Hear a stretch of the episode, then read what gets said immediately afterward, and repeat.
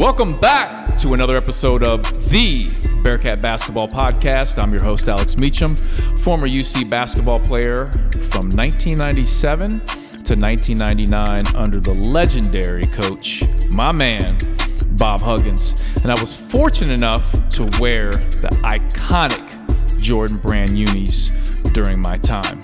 Now, you can follow me on social media. I'm on Twitter and Instagram at Alex underscore Meacham. Meacham spelled M E A C H A M.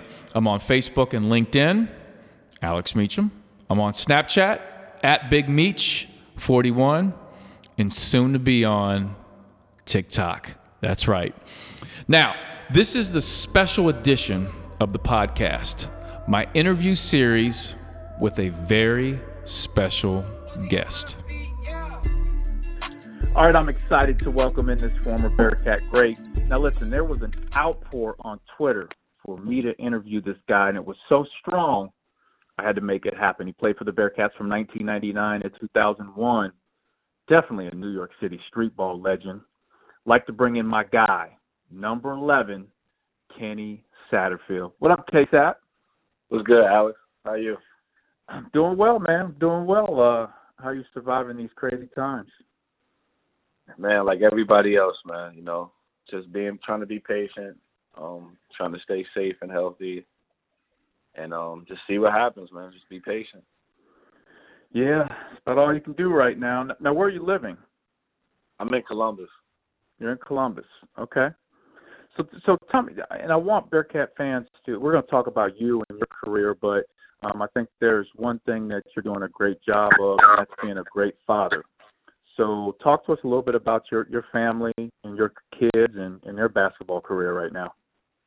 Um, my um my daughter's the oldest. She's uh Kaylin Satterfield. Um, Kay will be 19 in August.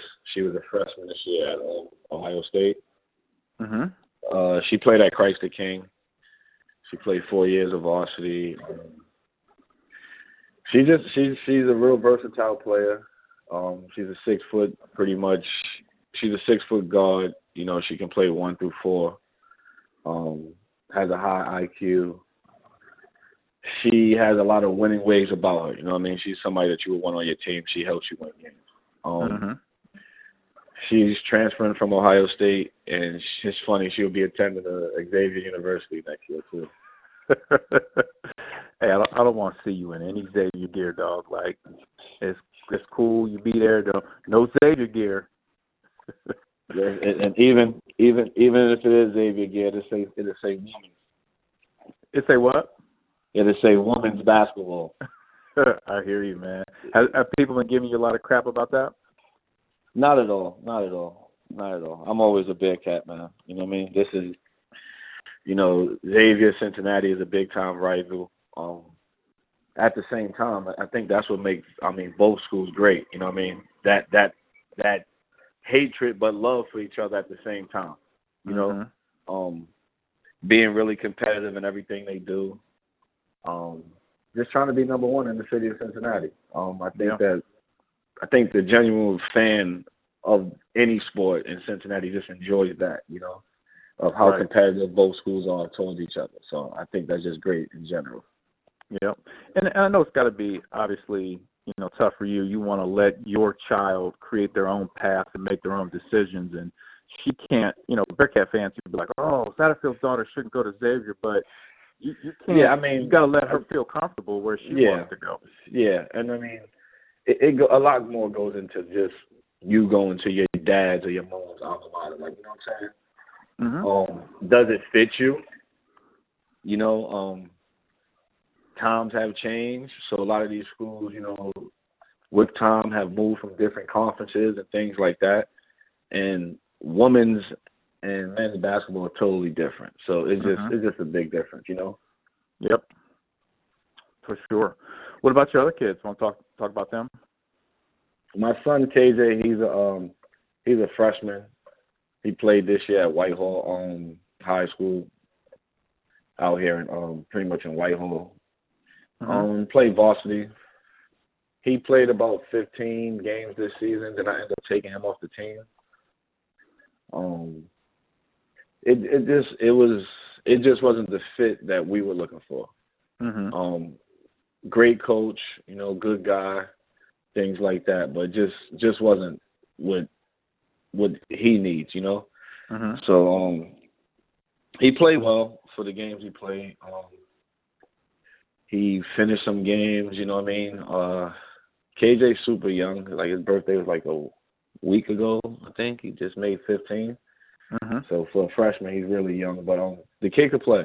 He has a high IQ. Um, since the season was, was over, he done grew some, so he's standing at like around six one right now. So he's confident about that. Um, he's gonna be good. He's gonna be really good. Like he'll be one of the kids in the next, I say two to three years that you'll probably be hearing my name again, and people will be saying you'll hear it more because he's a boy. Like you know. Yeah, yeah, for sure, for sure. So like if she was a boy, you would hear her name. You would have heard my name a lot with her because she was a top, you know, 30 player in the country, a five star recruit, and played in the Jordan brand uh, All American game and things like that. So they're both Mhm. pretty good. And my baby son is Christopher. He's off and on with basketball. Mhm. Um, me and my wife joke about it. I think he got burned out before he started. You know, just why do you I now, why do you say that? Explain that. you know, like he's he's he's really smart, and out of all three of them, a lot of things naturally come to him easy. You know, like since he was like a baby. Like I mean, this kid was doing two ball dribbling like at three years old. Like he could cross it over with the two balls, go behind. Like he could do all the drills with it at like three years old. But it seemed like by the time he got like seven or eight, it was just like he had enough of it. Mhm. So I, I think just being in the gym so much at an early, early age, and really couldn't go out there and compete with his brother and sister, and like be on the team. I think he just got he just got kind of you know bored with it, and his thing was more of going to his brother or sister game and running around the gym with whoever else brother or sister was on the team. You know. Right. You you, you think he's he's a kid that discovers it later, maybe? he he's who knows with Christopher man. He's just different, man. Like you know, he's he's into so much other stuff. Like he really likes art a lot. Mhm. Um, he loves to read. He loves to write. Uh, he loves to talk. So like he done did like big time speeches in New York and did presentations and things. Like he's just a different type of kid. So he likes sports. He's just not in love with sports like that. Yeah. Well, you you seem to uh you, you love being a father, man, and and helping your kids get to get to whatever level they're capable of getting to. Yep, that's pretty much it. No question. Let's uh let's rewind the tape, Kenny. Let's let's go back um to your days in New York City, man. You're you're, you're from the Bronx. Um, Yep. Who? Let me ask you, who are the most famous people to come out of the Bronx? As far as what in basketball or Just just, any any any the most famous people to come out of the Bronx. Who would you who would you list those as? Doesn't matter what Uh, sports, entertainment. I want to hear your say- list. Whew, you would say like uh people in like Fat Joe, Fat Joe for sure. uh Jennifer Lopez. J Lo's got to be number one, right? She's up, yeah. I mean, for, for yeah, for, uh, of course. I mean, she's an international star. You know what I mean? Okay.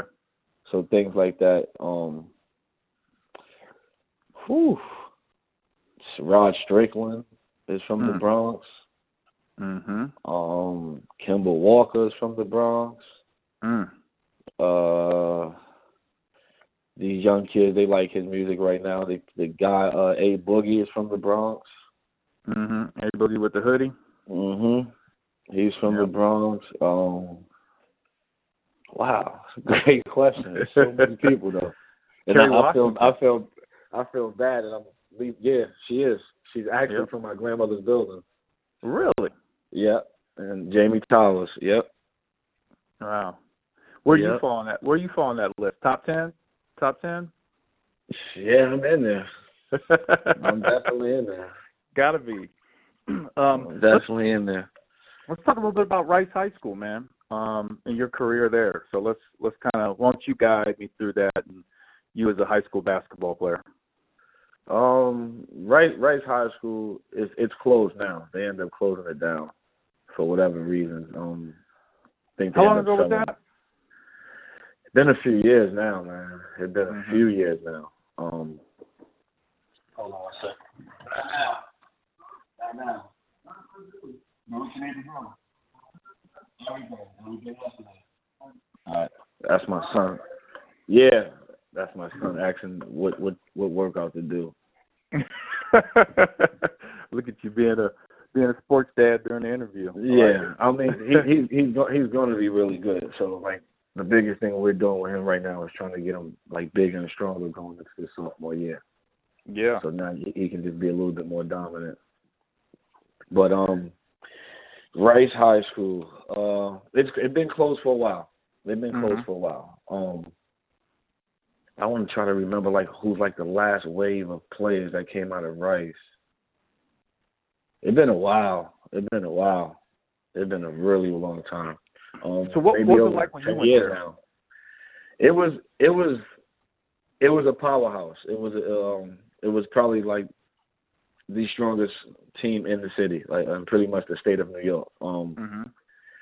you had guys like before me, like guys like Felipe Lopez, Gary Saunders, um, Anthony Glover. I played with Anthony Glover. So when I got there, these guys, like, you know, the tradition that they had already set, guys like uh, Jerry McCullough that played at Pittsburgh, Mhm. Reggie Freeman that played at Texas. So it was so many great players that came out of Rice. It was just like an honor to just for even guys to just be a student in Rice, you know. It's a Catholic school, it's an old boys school. Um I was fortunate enough in, in my four years there to play with some really great players. Um probably eight or nine division one players in the time in my four years that we played there. Mhm. Um, we won two state championships. Uh, we finished my senior year 25 and one. I think we were number two in USA Today, and we finished like number one in some other poll. Um, it was just, it was, it was, it, it was everything people said it was. It was a great school. I mean, great basketball tradition, and we're having so many great players and high level players in there. Like practice is, you're pretty much in a college environment. Mhm. You know, I mean, the coach is teaching you stuff that when I got to Cincinnati, I didn't have a really problem playing right away because a lot of stuff that Hugs, his techniques and things that you know he he liked to do, it was pretty much the same thing I did in high school. You know, Mhm. don't get don't get beat middle. You know, ball you man. The, the next, Yep. you know, like the, like you know, just just the basics of basketball that a lot of these kids would be surprised that a lot of these high school coaches don't go over this stuff every day with these kids because sometimes if you have a, a school like ours and you got all these high major Division One players, you're thinking these guys don't need to do this every day. You know what I mean? They should know it. They should know it. But No question. we practiced it every day. We ran the damn steps. We did the lock drills. Like we did everything at Rice High School that really prepared me for um for college. You know, that's crazy you say that because I know during my time at UC, it was funny when new guys would come in to UC. I'm like, man, these guys have no idea what they're in for. Um, Mhm. A lot of a lot of them just didn't understand. You know, you go to shell drill. I mean, you know, we would do shell drill Yep. half the damn practice, right? And there were Yep. guys that had no concept of jump jumping to the ball, like Yep. closing out, right? So you- your weak side, and, and we keep getting beat. It's four and five. Why the fuck are you hugging him so far? Like it's just like simple stuff. And like you said, like you know, I get to college and I'm like, what the fuck? This kid is a junior. You know what I mean? Mhm. And it's like, how? Like, no wonder you don't play. Like, you know what I'm saying? It's like Right. it, it just was. It, it was. It was weird though. But I, I was just really lucky since I can remember from 11 years old. Like, I was really lucky, and I told my son that the other day, and my daughter, like, I had really good coaches since I came up in basketball. Like, I didn't have a coach that taught me no bullshit. So I didn't mm-hmm. have no bad habits as far as like defensively on where to be and things like that, and and knowing how to move the ball and it, it just it's just a lot that some of these kids don't get taught at an early age. for sure. And and and you got you come in not only with the understanding and the IQ, but you also have the talent with that because there's so many people that come in with the talent but don't have the IQ part of it. So I think that allowed you to, like you said, play right away. It's like dude's got talent and IQ. that was that was again that was coming from Rice. That was me Mhm. playing on teams at Rice, and every year at the school, like my role would like would kind of change. You know, um, so I played it kind of like a lot of different roles. So I I knew how to be a teammate. You know what I mean? I went Right. being the third option to being the second option to being the first option, and now I go to college, and now I'm back to I'm the one distributing the ball, but I'm cool with it because I done played all these roles already. I'm like just being a part of like just knowing the game. You like you know what I mean? The high IQ, like you said. Yep, no question. So, going through obviously tremendous high school career, I want to talk to you a little bit about the recruiting process that you went through. Um, who were some of the schools that were recruiting you, like you know a top three list, um, and and who recruited you to come to UC? Um, a top three list. Well, my my um, I was in summer school my like the end of my junior, like going into my senior year, Mhm. like that summer. I was in summer school, and my um my high school coach Mo Hicks, he was uh he was teaching the class in summer school, and it was Friday. He was supposed to take me up to um UConn on Saturday.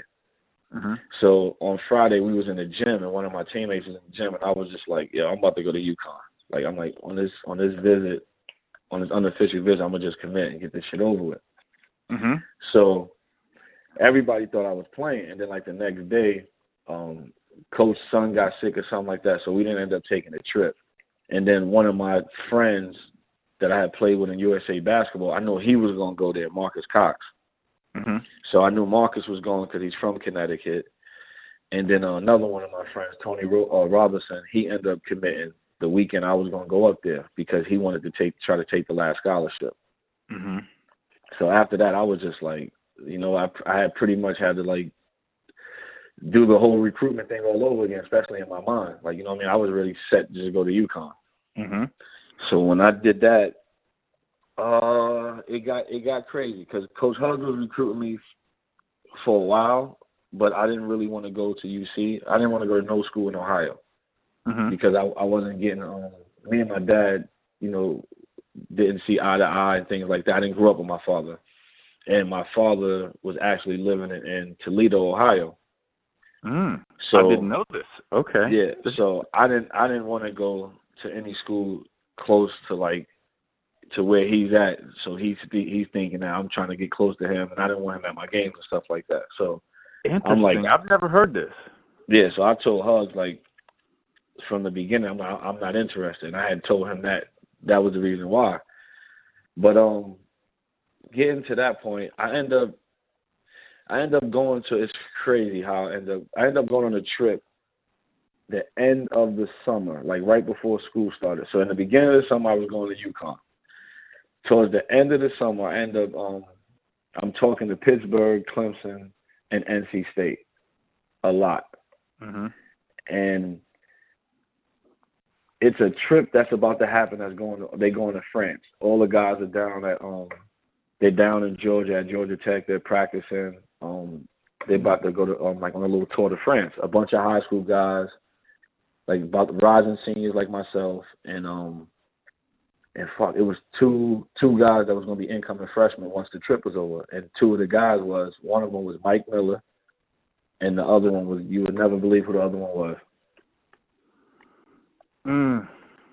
Donald Little. Donald Little. That's funny. So we um I'm talking to Pittsburgh heavy because one of my friends, I'm pretty sure everybody know him, uh Rodney White played at UNC Mhm. Charlotte. oh, for sure. Me me and Rodney were supposed to go to Pitt. So somebody had got hurt when they were practicing in, in um in Georgia before the trip. Mhm. and the coaching staff at Pitt would ask me if I would be interested on going to this trip to France to replace somebody that got hurt. I think they sprained their ankle or something. And they were like, "Yo, to be cool, you know, you and Rodney could be roommates. Um, you know, y'all can get like get to know each other, figure this thing out, go on that trip, come back." Like they were planning us going on this trip, coming back from this trip, being home for two days, going up to Pittsburgh, committing to Pittsburgh, and everything was over. So it's weird how it happened. It kind of backfired on them because when I got on the trip, I'm playing and I'm playing I'm playing really well. I guess I'm playing as one of the better players on the team, and they wasn't expecting that. So mm-hmm. I had Bob Hill as the head coach. He started asking me about like recruitment because most of the guys on the team were going to big time schools. You had guys going to like um Florida, and it was like Jonathan Bender was on the team, Mike Miller, Matt Bonner, Brett um Brett Nelson, so those three was going to Florida. This kid was going to Mississippi State, but he ended up going pro.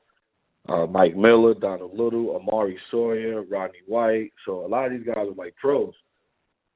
So on that trip, I'm getting really close with Donald Little. Like I'm mm-hmm. getting close to Donald. Donald, I'm thinking Donald's funny. Like you know, Donald being Donald, man. Like Donald, Donald is funny. D, D, D being D, right? So right. I'm, I'm getting close to him, and he's like, he's like, yo, what school you think about going to? And there was another guy on the trip named Marshall Williams.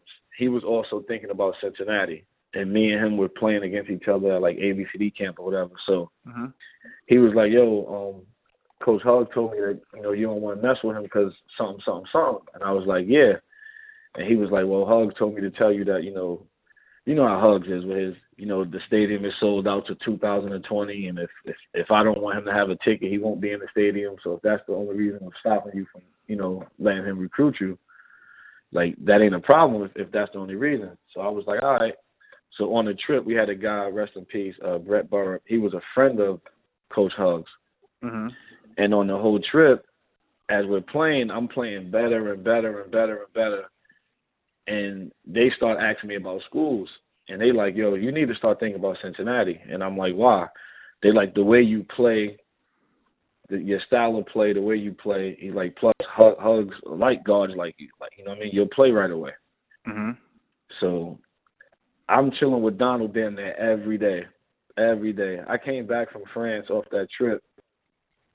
I told my grandmother i was thinking about going to cincinnati. She thought i was playing around mm-hmm. because it, it came back to like where did they come from? Like you was talking about Pittsburgh and Clemson and NC State. Like where does come from? So I was just telling her, I was like, yeah, one of the guys on the trip, I got really close with him. He's only gonna be a freshman. He a big he a big man. You know what I mean? I'll have a big man at the school. I, I know he could play. Um people saying a lot of good things and then she was like, I'm comfortable with you going there if that's where you want to go. So when I went to school the next day and I told my high school coach, like, yo, I'm going to Cincinnati, he bugged out.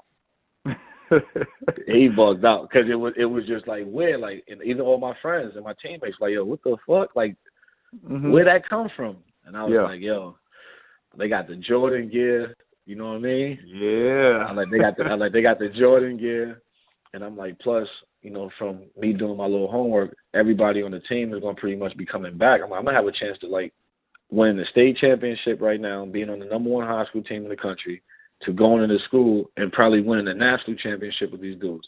No question. So my coach was like, "Man, I don't, I don't get it. That's too fast." So I was like, "All right, best way I can explain it to you, coach, was he tells me the worst thing about me is I hate losing, right? Mm-hmm. And how I react to losing. So I told him, I said, if I go to Pittsburgh, at the time Pittsburgh wasn't winning a lot of games. Like Vonteego Cummings was the point guard. They were they were good, you know what I mean? Mm-hmm. But some some years they might have been 17 and 15 and stuff like that. I don't know how well I'll take a 15 loss season. You know what I mean? Right. I never took that many. I didn't. I don't have 15 losses in my whole high school career. So it was mm-hmm. like Clemson was rebuilding, and it was like I could go to these places and be the man, but I'm I'm accustomed to winning. So I'm I'm not about to mess with that. I'm, I'm about to go to Cincinnati. He wins 20 something games a year. Yep.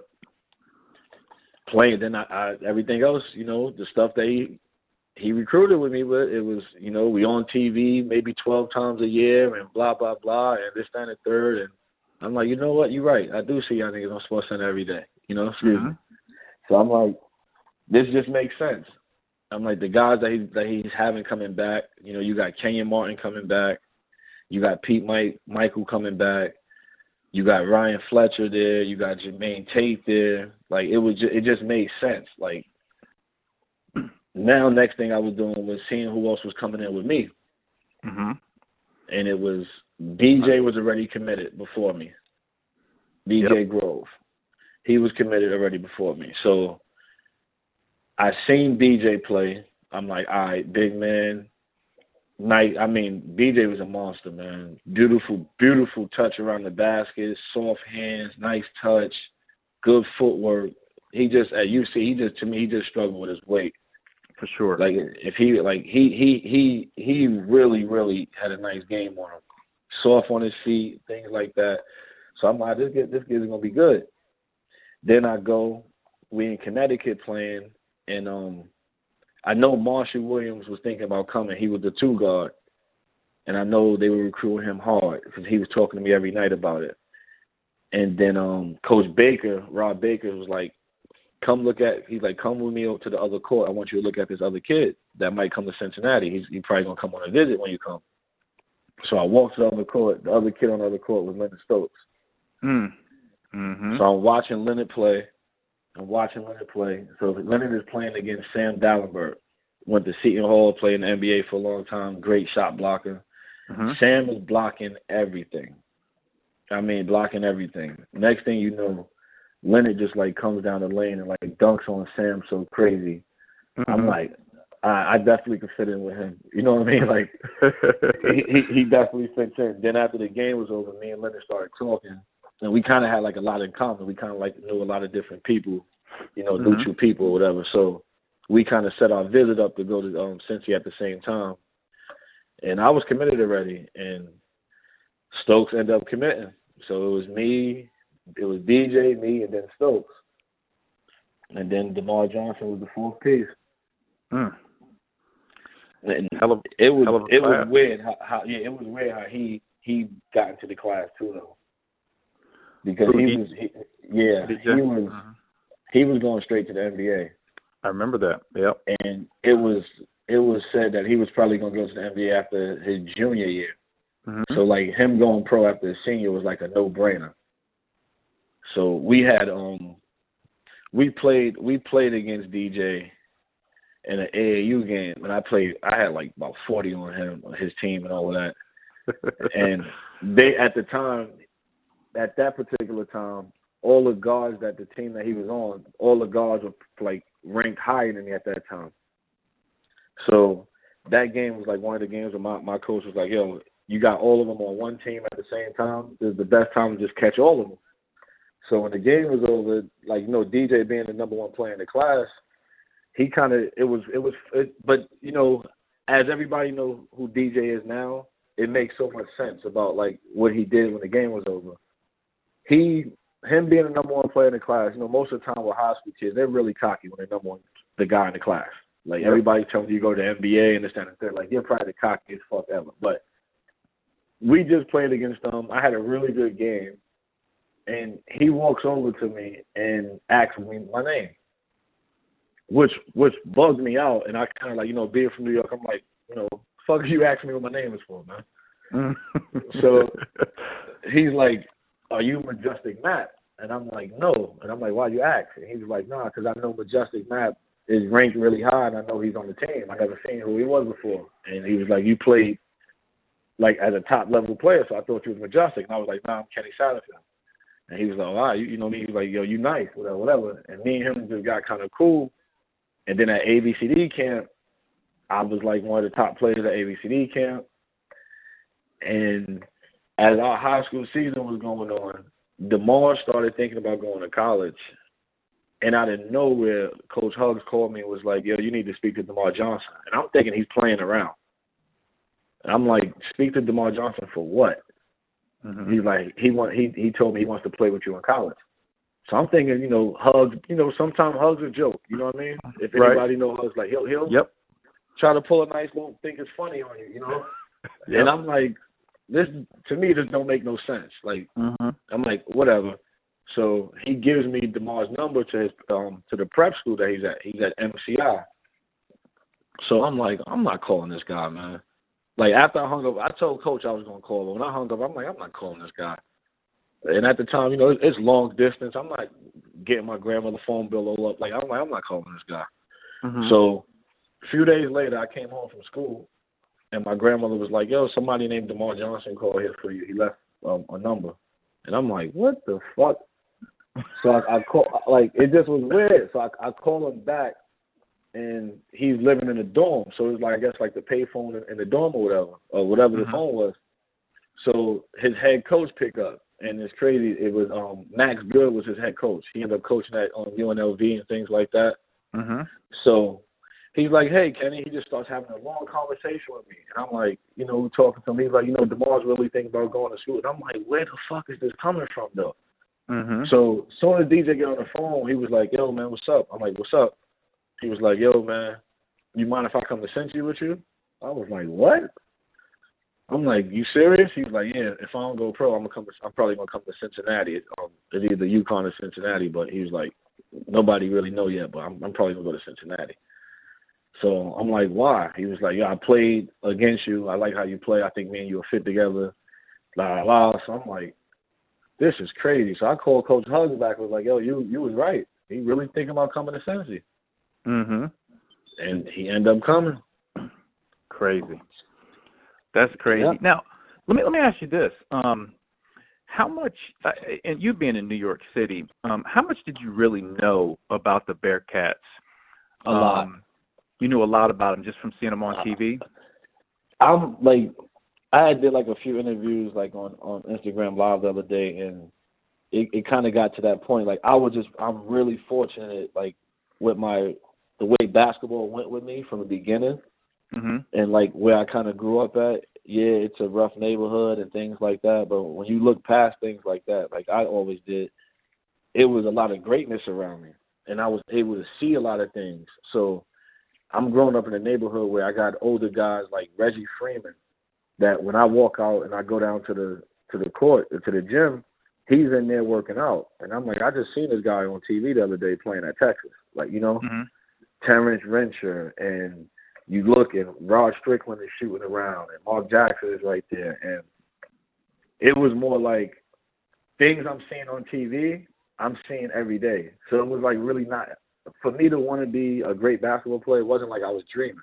I was Mhm. seeing great. Ba- I was seeing great basketball players all around me. Even from the guys around my neighborhood, when these guys was in college, I was watching all the best high school players was coming from my neighborhood. So Mhm. I always watched a lot of college basketball in Cincinnati, but my grandmother is she's in the sports. So when we started talking about Cincinnati, she's bringing up Oscar Robertson and this guy and that guy, and I'm like, Mhm. I always had a great history of the game because my uncles and my grandmother and the older guys around the neighborhood, they always pretty much passed the torch. But I seen guys like with my own eyes, and I, I, I watched them and I watched them on TV. So it was like I knew a lot about Cincy. Wow. Melvin Levett, Ruben Patterson, Danny Fortson, um, Bobby Brannon, Yep. uh, shit, Mike Horton, Sean, Mack, like, so like, I I I knew it like, and it was it was weird because they just was always on TV. Yep. They just Yep. was always on TV. It's like, and I I watched. I come home from school after practice, and I come from the gym. I come in the house. If I missed the games that was on TV, I watch Sports Center. If the highlights come on, whatever. But most of the time, if I caught the game, I watched the whole game. Mhm. I watched the whole game, and I knew a lot about a lot of teams, like not just Cincinnati, but in general with college basketball. Now, now, how much did, or at any point, was the Jordan brand um, used to recruit you? How much did they talk about that? Uh, it was it was different. Like they can do that to other recruits, but it, it was different. It was different for me. Like with all schools, like you can't. You're not going to get me with the the gear you got. Like you know what I mean? Mm-hmm. Like I'm coming from pretty much the number one high school in the country. Like our our our high school uniforms is better than some college uniforms. Yeah. Like you know what I mean? Like I got over a hundred and some pair of sneakers in my house already in high school. So it's like, like you know what I mean? Right. Yeah, I'm yeah. playing for Adidas team AAU, and I got all type of different type of Adidas, but my high school is Nike, and I'm one of the top players in the country. I got all. I'm like, so this, the the Jordan stuff didn't really mean nothing until I got there. And Yeah. when you when you get there, it still don't really mean nothing. It just you really just look a lot better than everybody else. Right. And that's Right. when you start noticing it when you get to college and other people comment on what, what you guys got. Oh, for sure. We That's to when you know, like, oh, okay. For sure. We we got that in the game. I remember we played we played Rhode Island and Cuttino Mobley said something to us like, Man, you guys got the freshest gear during the game. Like Mhm. a close game. mm-hmm. so we knew we knew it was it was just Yep. different. You know, and, and so then we we came out for that one game. We came out and we had on. I forgot what we had on. They gave us like some kind of like travel sneakers, but they were um they were like retro Jordans or whatever that didn't come out yet or whatever. So mhm. dudes was like, "Yo, like y'all got those already?" And I'm like thinking to myself, like, "Y'all don't y'all don't get these?" You know, but like playing around, but then noticing like, damn, like a lot of people don't get as much as we get. Yeah. No, for sure. Now, now I want you to clear this up. Now, I've always heard this rumor, and I don't know it to be true. And I'd like for you to clear it up. And other people have heard this. Is it true when you came to UC, okay, that you came in wearing a fur coat? There was a oh. room. There was a rumor that you showed up. I'm telling you, Oh, the news. The, the news was there to like interview you, and you had on like a fur coat, and somebody was like, "Man, that is so New York." Is that true? Nah, that is not true. Okay. That is not I- true. I, pro- was- I probably could have had a, a coat with a um maybe like a Woolrich coat with a fur on it, like like on the okay. hood part. But like hell no, no. Somebody said you had a full length fur coat on. No. I said, "Man, Now that is. if, if if you would have said that was DJ, I would have probably like that could be true. yeah, yeah, Coogi sweater. You know he would have. Oh, that could be true. But nah, nah, that's not true. That's Okay. not true at all. I have always heard that, man. I've always wanted to ask you that. So, so when you get to UC, you pick number eleven. Um, is that a number that you've always worn, and why number eleven? Um, I, I wore I wore it my senior year in high school, and it was I, I really kind of wore I don't know why I kind of wore my senior year because I wore 15 all like like pretty much my my sophomore and junior year I wore 15. My freshman year I don't know what I wore like whatever uniforms they passed out I wore my freshman year. Uh huh. But um, my sophomore and junior year, I wore 15. I really didn't get a chance to pick what number I wanted, like in high school, until like my senior year. And um, 11 just came to me, like it just came to me. Um, and then after a while, when I got, it's funny when I got to Cincinnati, I didn't take 11 at first. I was I was going to take like a crazy number. I was going to take 55 Mm. and my high, I, like my highest, I was gonna take fifty five. I was gonna do like a double zero. Like I was gonna do something crazy, and my high school coach was like, "No." He was like, "No, keep eleven. Eleven fit you. Keep 11 Mhm. Eleven fit you." And I was Mhm. like, "Nah, I want to do something crazy. I want to do something that stands out." Like, and he was like, "Yo, you gonna stand out enough, man. Eleven fit you." Yep. And then as I got older and, you know, just keeping eleven, keeping eleven all the time, eleven all the time, it it got kinda weird that I never looked at it that way, but then I started seeing eleven all the time in myself. Like I have eleven letters in my last name. Mhm. Um the first apartment I ever lived in, I lived on the eleventh floor. Mm. So it was like a lot of things was just making sense about eleven. I always one of the first basketball players I liked was Isiah Thomas. Mm. So it, it was like eleven me, Yep. and then that's it. Case had eleven. Cra- crazy how that works. I always find it fascinating why players pick the number they pick. And Yep. and like and for you, like after eleven became kind of your brand, you see it everywhere. And the same thing Mhm. kind of happened to me. Like I wore number forty one, and the Mhm. crazy thing is, this really happened to me. One of the places that I go to, they have a parking garage, and the first time I ever had to go to this place, and I had to go to it every Friday. The first time I go, the parking garage is full. There's one spot open. I pull in, spot number 41. 41. And every every time I come in Friday, I got to park in 41. It's just weird stuff like that works Yep. out, right? Yep. And then as my as my daughter started playing, it was that's the I came I was playing overseas and I came back and every game I went to, it was weird. She always had number eleven, Mm. and it was really kind of weird because she was one of the bigger kids on the team all the time. And usually, you know, when you're the bigger kid, you don't usually get to get a guard's number, you know. Right. And I was like, "How you get 11 every time?" And she was like, "That's our number." And I was like, "You know what? Damn right." and it, you know, it's it's funny because, like I said, I didn't get a chance to wear it my um my freshman year. I might have wore every damn number my freshman year. For real, man. Like, but um, when I when I got on the varsity team, like full time my sophomore year, and we was more like you know we were sponsored and, and things like that. We didn't have all the hand me down and mismatch uniforms. So I had 15 when I first got a team. He just gave me 15. And it's funny, 15 is really famous at Rice though, because uh, Kemba Walker. Kemba, yeah, Kemba. Mm-hmm. Ken, and Yep. Kemba's another Bronx guy that's that's really famous. Mhm. Yep. Kemba Walker.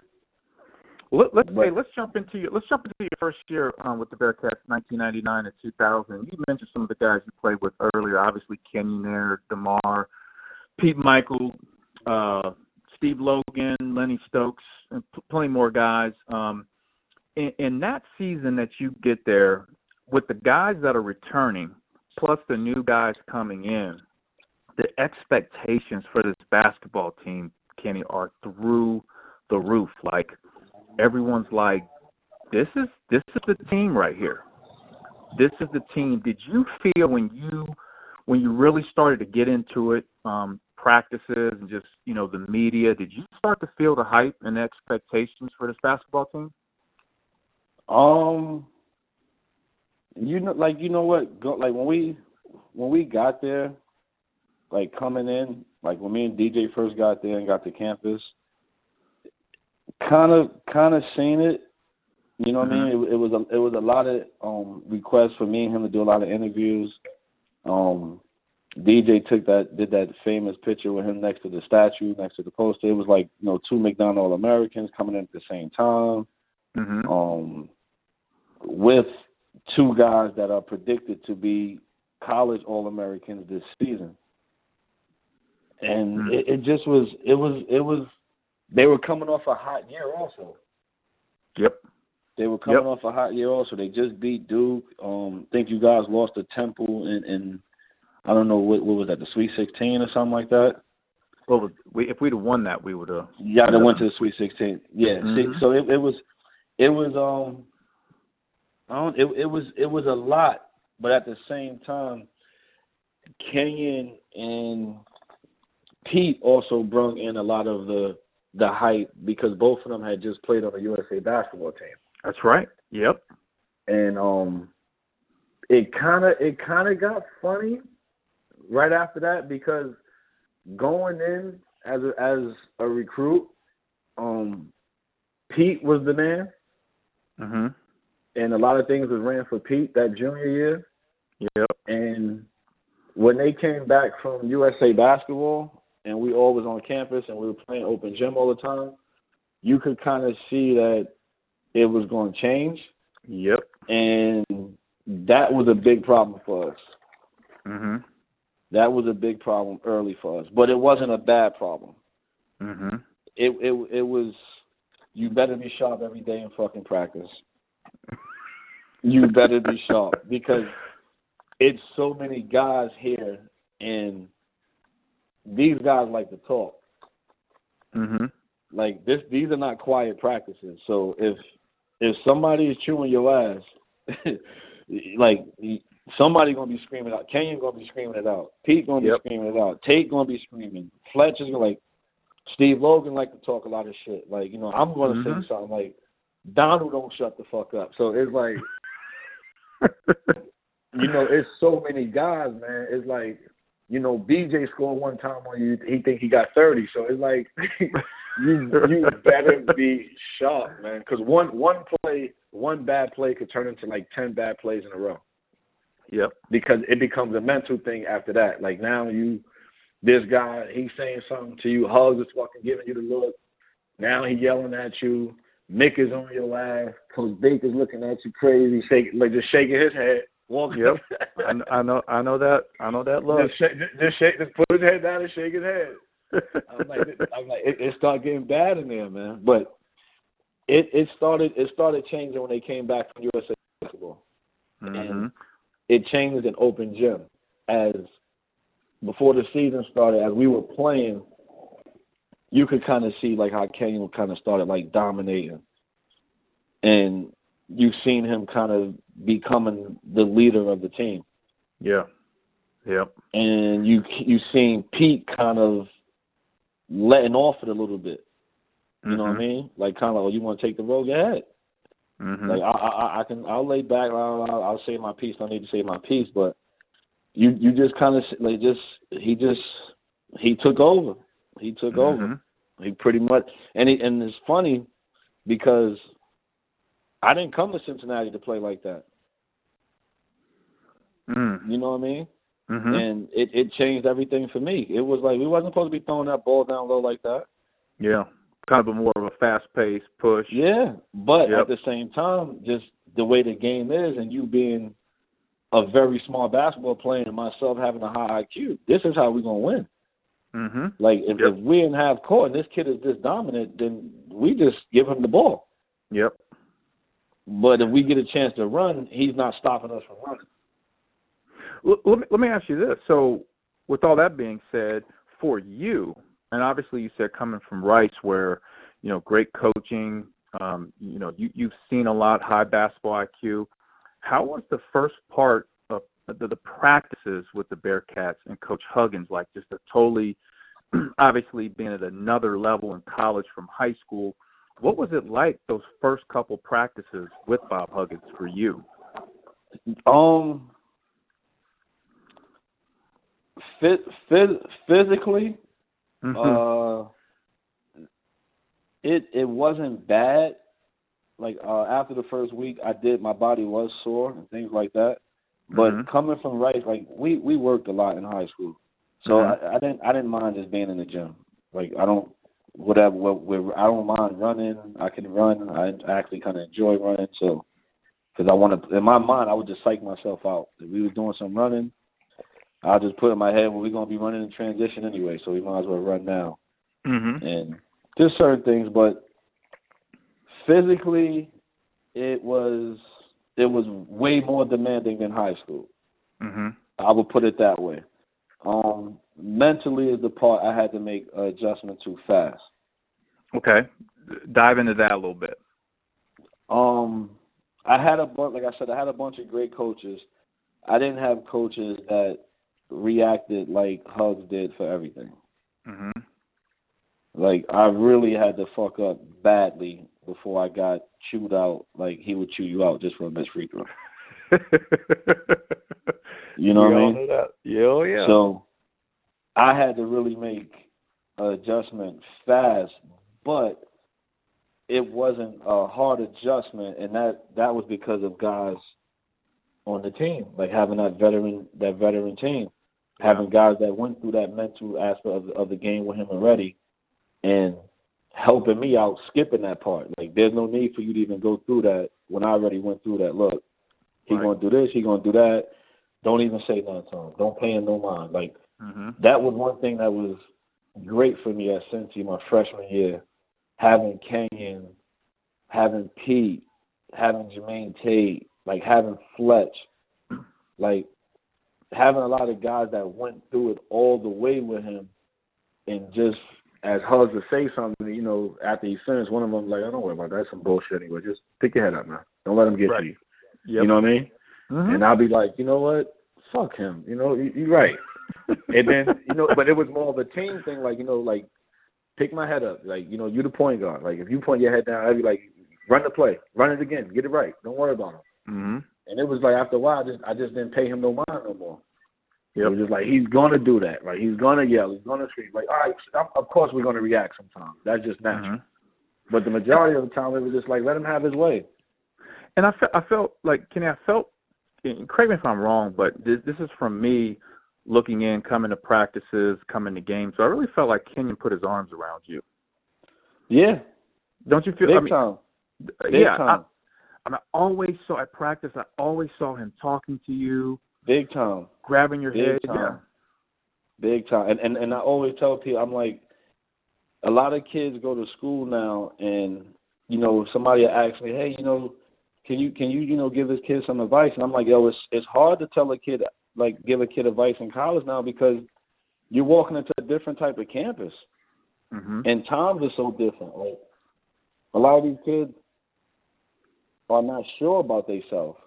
hmm So you not know who you are, and then you go into a campus to try to figure out, you know, going into this next stage of your life, and you get onto a campus and you don't got like a, a older guy there that been through everything to just tell you, you know, don't worry about that. Calm down. That's not important. Right. Like, you know what I mean? Like that's not that big. Don't worry about that Yep. because it's the experience. And not saying that everybody needs to stay in school for years, but just to have a few guys on the team, maybe upperclassmen, two or three of them, but they gotta even with them being, they gotta be the right guy. Like just because Mhm. you're upperclassman don't mean that that you're gonna you know you have the leadership skills. Right. True. True. Just because somebody's been there four years doesn't mean Yeah, they're it, leader. exactly. And, and people get that confused. Oh, Yep. you, you you stay in four years, he would have been a leader. That doesn't make him a leader. Correct. I agree. That doesn't make him a leader. And it was just like you said, it was things right away that I noticed with my personal self as a player on that team, like how people had they just took me in. You know what I'm mm-hmm. saying? From from Kenyon to Jermaine Tate. I remember like Tate doing it a lot because I used to get Mhm. I used to get yelled at by Hugs a lot for throwing Tate the ball. I swear.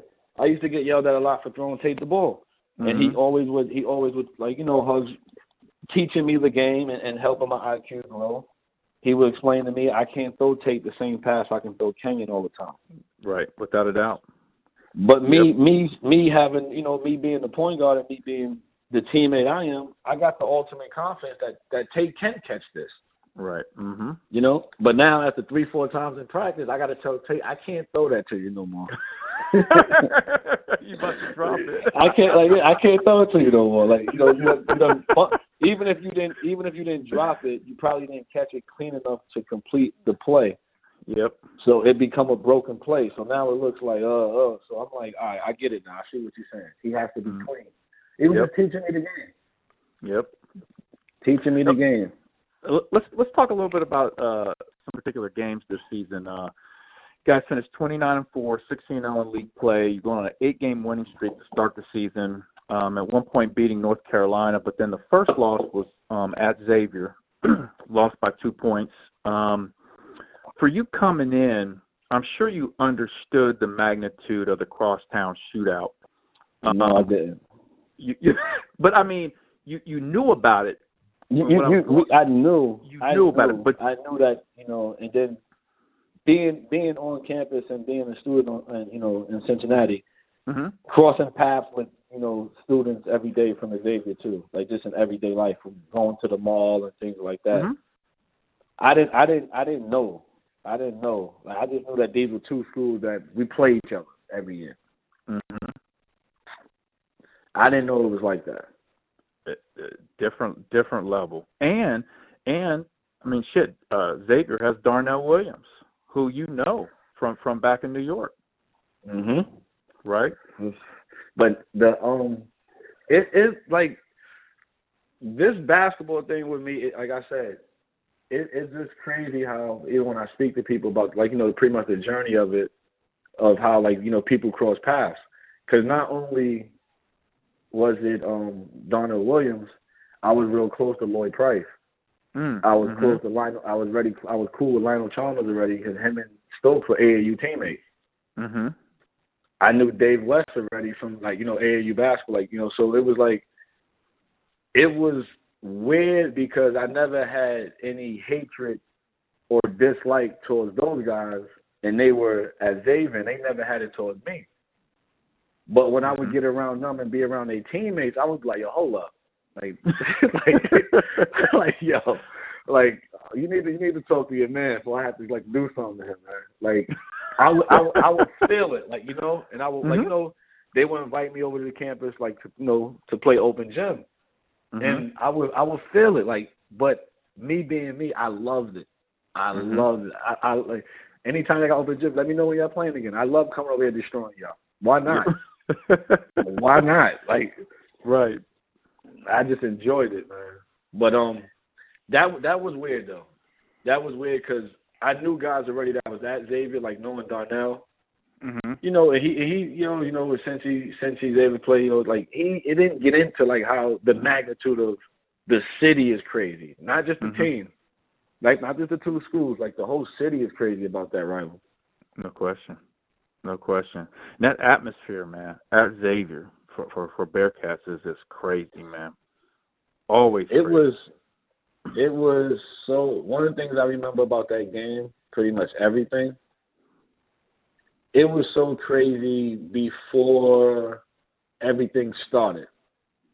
Like you know we get to the game super early. Mhm. So, you know, there's only one basket. The other team is going to be shooting on the other end. I'm trying to get out there as fast as possible to get some shots up, warm up. Blah. By the time me and DJ done got dressed so fast and ran out there, this shit is packed. this shit is packed. I'm like, yo, it's like a, like another hour and a half or maybe two hours before the game starts. Mm-hmm. I'm like, and it seemed like they only let students in. It didn't seem like any like it was just the students there just to fuck with us while we were shooting around. I was like, Yep. this is. I was like, me and DJ shooting, and I'm like, yo, I'm, I can't wait to play now. Like this is gonna be crazy. Like I love Mhm. environments like that. I love big games. Mhm. For sure. Was was whoa. We were the number one team in the country too. It was Yep. whoa, Yep. whoa. That was good. And and the other thing too about the crosstown shootout, for some reason, it always kind of it affects the Bearcats as far as you know the next part of the schedule. So when we play Xavier, whatever happens that game, in, in some years it really affects the next couple games. And for you guys losing at Xavier, something clicks because you go on and win 16 games. Yeah. Um. We we shouldn't have lost that game. Mm-hmm. we shouldn't have lost that. We shouldn't have lost that game. Um, I don't really think we ever really got into our game. Mm-hmm. Like you know, like I don't think we played our game that game. Um, it was pretty much more they pace. Mm-hmm. Uh, it it just it just was it, it it was one of those games that we we won those type of games before though. We we'll win those grinded out games. Like those ain't Mhm. no problem either. Like we don't have to always beat you by twenty or thirty. We'll grind it out with you. We'll we'll get the offensive rebound. We'll do whatever we need to do to win games. It just was something about like the energy in that gym. Like guys on that team that don't usually make a shot, making a shot. Like Mm-hmm. it, it just like it just that rival. Like you know how that go. It could be anybody on that team could be a hero that day.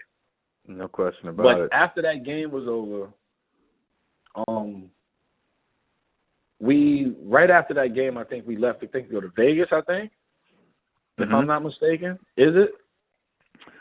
Uh, I can't I can't remember who you guys played right after that.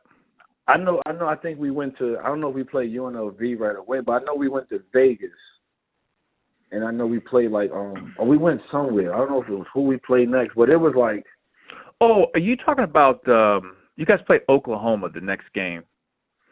You played at Oklahoma. They were like top 25 that year and put it on them. hmm We we we we got to Oklahoma. I think Donald got sent home from Oklahoma. That's the hilarious. and, and shoot around. I remember that. Um, because Oklahoma was kind of weird, like the way you kind of like walk down that little that the they alley to the court. Mhm. Like it was it was like real old shit like that. So Mhm. but it was it was after that we were just focused. It was like we let that game lose like go and it was like I don't know if it was we didn't practice well enough, but after that everything was sharp. Mhm. Everything I don't even think guys were talking in practice after that. Like everything was sharp. Yep. Yep.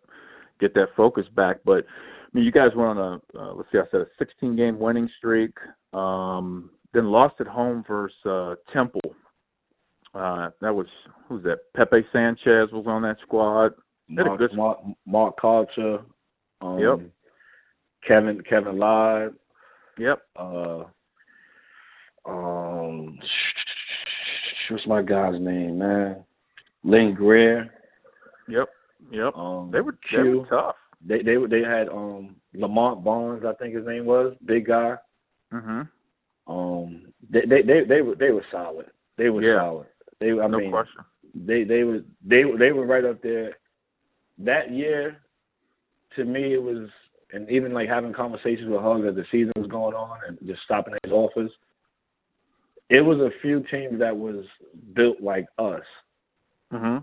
and we played different, but in the magnitude of the teams, like having the experience, having everything at every position, pretty much. Mhm. It was us, like in his eyes, it was like we we could win it, Temple could win it, or Michigan State could win it, Mm. Yep. and Michigan State ended up winning it. Yep. Yep. And and going into, I mean, and, and you guys only lost two games the entire regular season. Like I said, the Xavier and uh, Temple game. but going into the Conference USA tournament, what was your what was your mindset going into that? Obviously, playing St. Louis, who is a team you guys definitely should beat. Um, but you know, you're at the. By the way, the pyramid. What a bizarre like facility that was. Like Yeah, There'll never That- be anything like that place ever again. It was it was a real life pyramid. like, what the fuck yeah, that that place is crazy too. What But is- that that that game, that St. Louis game, going into the conference, we we were straight. We were ready. We were rolling. We just finished up the last conference game. We were rolling. We had some really good practices going in. Hey, hey, Ken, we- got smacked St. Louis.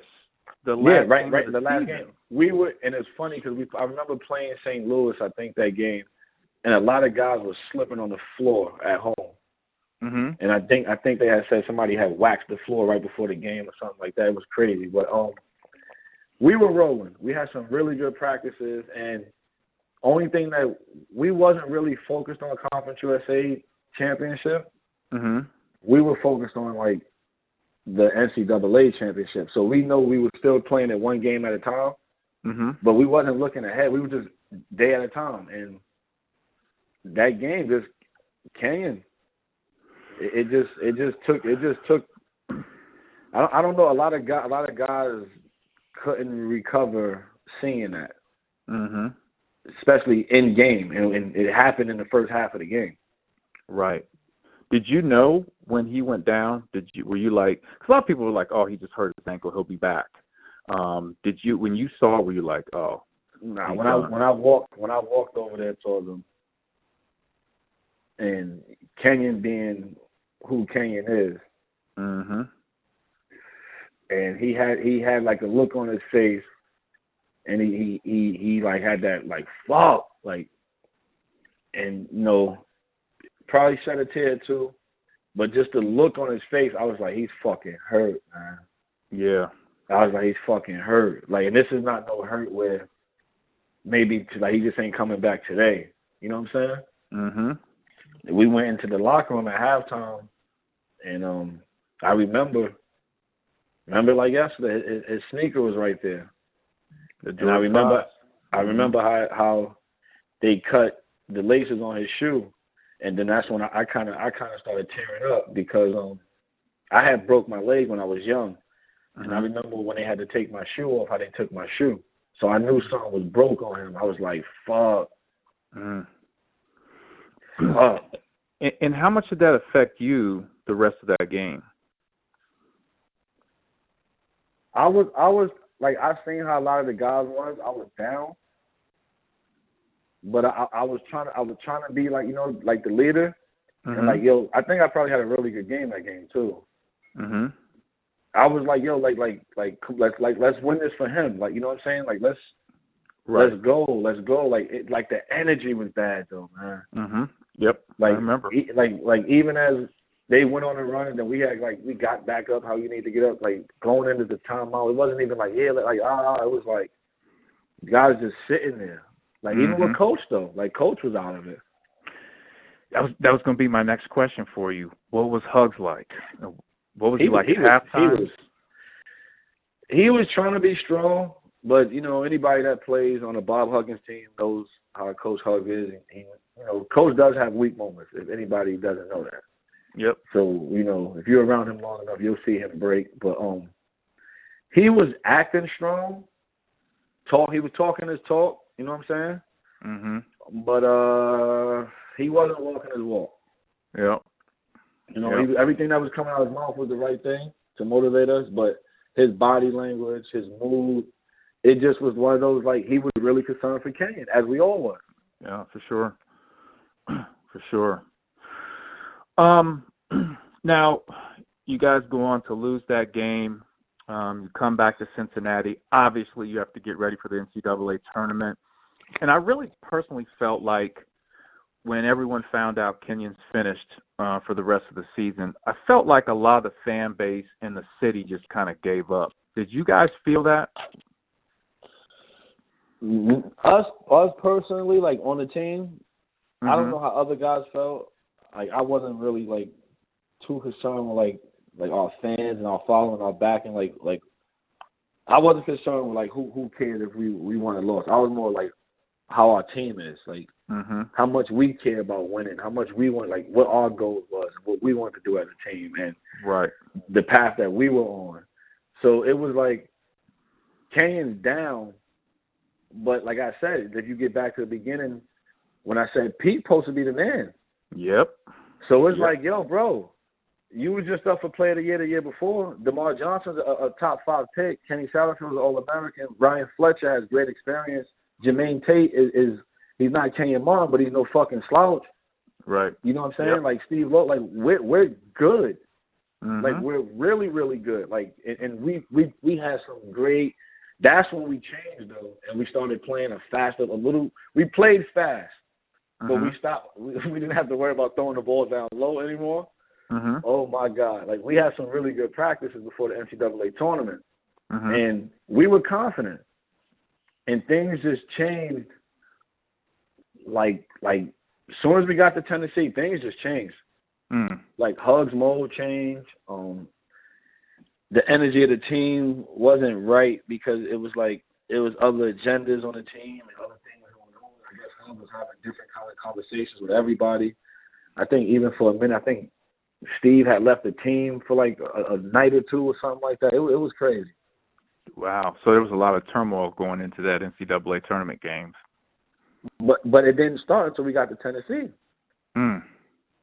We were fine. It just like you know how you go we go for lunch or something like that or a walkthrough. Mhm. Yep. It started at the walkthrough. It Mm. started at the walk. I remember it started at the walkthrough.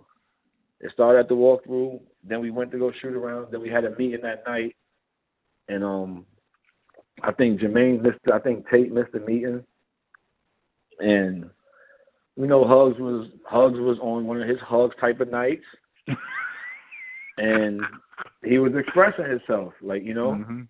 Yep. Yep. and uh, Ryan Fletcher, being the senior he was, I guess he was having one of his type of nights. He started expressing himself. So it just it just was like, yo, come on, man. Like Mhm. we playing tomorrow. Right. So at, at at that point where you're like, we're in trouble. I still didn't believe we was in trouble. Mm. We got too much talent. Like like Oh, these type no of problems question. these type of problems we have, I'm thinking we, we do this all the time. Mhm. You know what I mean? Like you're having an argument with Hugs, so what? Like once the game starts, people with adrenaline gonna be going and, and we're good. Like Mhm. just let's just play this game. But it, it just was it was guys were kind of like checking out, man. And, and, and so uh, obviously you guys beat uh, UNC Wilmington and played Tulsa. So that that Tulsa game, what in your in your opinion, what happened? And, there, and listen, I, and I tell people all the time, Tulsa That was made a good Bill- team. They were a good team, but that made Bill Self's career. Mm-hmm. Um, they started they started pressing us. We had we had full control of the game. I think like the last at like the eight minute mark or seven minute mark, sometime in the second half, we probably was up like seven or eight. Mm-hmm. And next thing you know, we had like maybe three or four turnovers in a row, and the momentum just swung like crazy. Mm-hmm. And we we never got it back. We never. I remember. I think Donald run the ball up a few times. Oh boy. We never got it back. Mm. Uh, it, it was it was that was it. Like I said, that was just a weird weekend. Like coach was. I don't even know if a lot of guys remember it. Like I remember it though. Like coach mm-hmm. was getting on everybody's ass, man. Like he told me like don't say shit to him during the game and um stop questioning why I come out the game. You know, like this this I was just like this guy just having one of his moments. Like just being hugs. Yeah. But then but then we're in the game and they're pressing us and they tried to press us in the first half with the same press, and we had I, I just I kind of beat it by myself. I'm sitting on the bench, mm-hmm. and I'm just watching us throw the game away, throw the game away, and then he finally looks over there and goes, "I didn't even know you're fucking sitting here."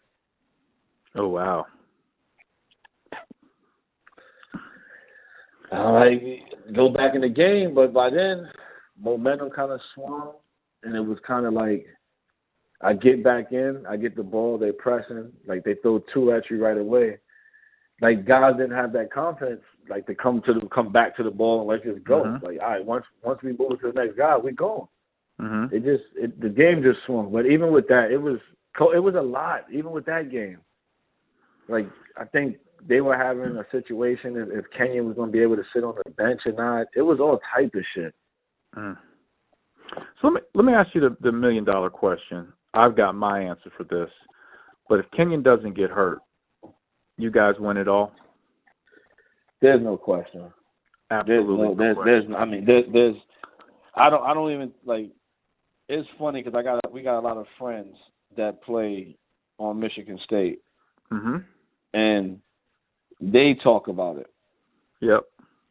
They talk about it like we ain't gonna lie, man. We, that that's the game we want, man. We wanted that game. Mm-hmm. Like why would you want that game? why would you want that game? And the only reason why you want that game is because if you're as good as you say you are, and you watch another team that's pretty much looking like you and doing things to other, everybody that you do to everybody, it's like I, I want that matchup, and we we wanted it too. I ain't gonna lie, we was mm-hmm. bloodthirsty yep. for that matchup. Well, and, and I tell you, I think and I've always said this. I, I think we win it all that year. Kenyon doesn't get hurt. I think we beat Michigan State in a large part because Michigan State prides themselves on rebounding, and I think and, and, and Hugs was on that. Hugs was on that. All I remember, like just going in his office and he's sitting in there and he's looking at like this is even before guys was even into the stats like that. Mm-hmm. He's looking at the offensive rebounds in the last five years, only us and Michigan State, and blah blah yep. blah. And it was like, like you said, it was so much about we're pretty, we're so similar in numbers when it comes to the stuff that these guys feel win games. Yep, yep. And I, I think I think we out rebound them just because our athleticism was better than theirs, and I think that would take over. Not only do we, we, not only do we out rebound them, like it, it, it uh, I think that game would have got nasty. Mm-hmm. and and I hate to say it, but I think that game would have got nasty for Michigan State, man. Yep. Because the, every time we played somebody that year that was one of these traditional schools that had these big reputations, it was like dog food for us. Mhm. Yep. It was like we we like we're not just we don't want to just go out here and win on no buzzer beater. Like this is trying to prove that Cincinnati basketball is a blue blood, pretty much. Like yeah, this is sure. why this is why we're hated, you know, because we we beat these type of teams all the time. Yep. This is why they don't want to play us. And why like so anytime like we played like North Carolina game, it was like, come on, man. Right. Like, come on, man. Like Michigan State at certain spots where you need to be successful at, we win at. Mhm. We win at. Now, now Like- with the let me ask you this, Ken, with with the bad taste in your mouth after the end of that season, going into the second year, what what do you, what's your mindset after that first year? You know, um, DerMarr's obviously going pro. Was that in your mind as well? Yeah, I, I actually had put my name in the draft my freshman year, and Hugs Mhm. ended up talking me, talking my grandmother into me going back to school because since I was so young, my grandmother would have to, you know, sign every paper, and when I filed my name for the uh the NBA office, like I would have to have my guardian's signature on the paper, and Hugs pretty much did a good job of convincing her me coming back would be better or whatever. But um Kenyon and DerMarr and the people around them that were working with both of them pretty much is like out of nowhere, just like you know, you guys are like you have three lottery picks on your team, but that that was just when I got back to school, things just was different. You know, our team was different. Um, we didn't have we didn't have as many. We didn't have we didn't we wasn't that deep like that anymore.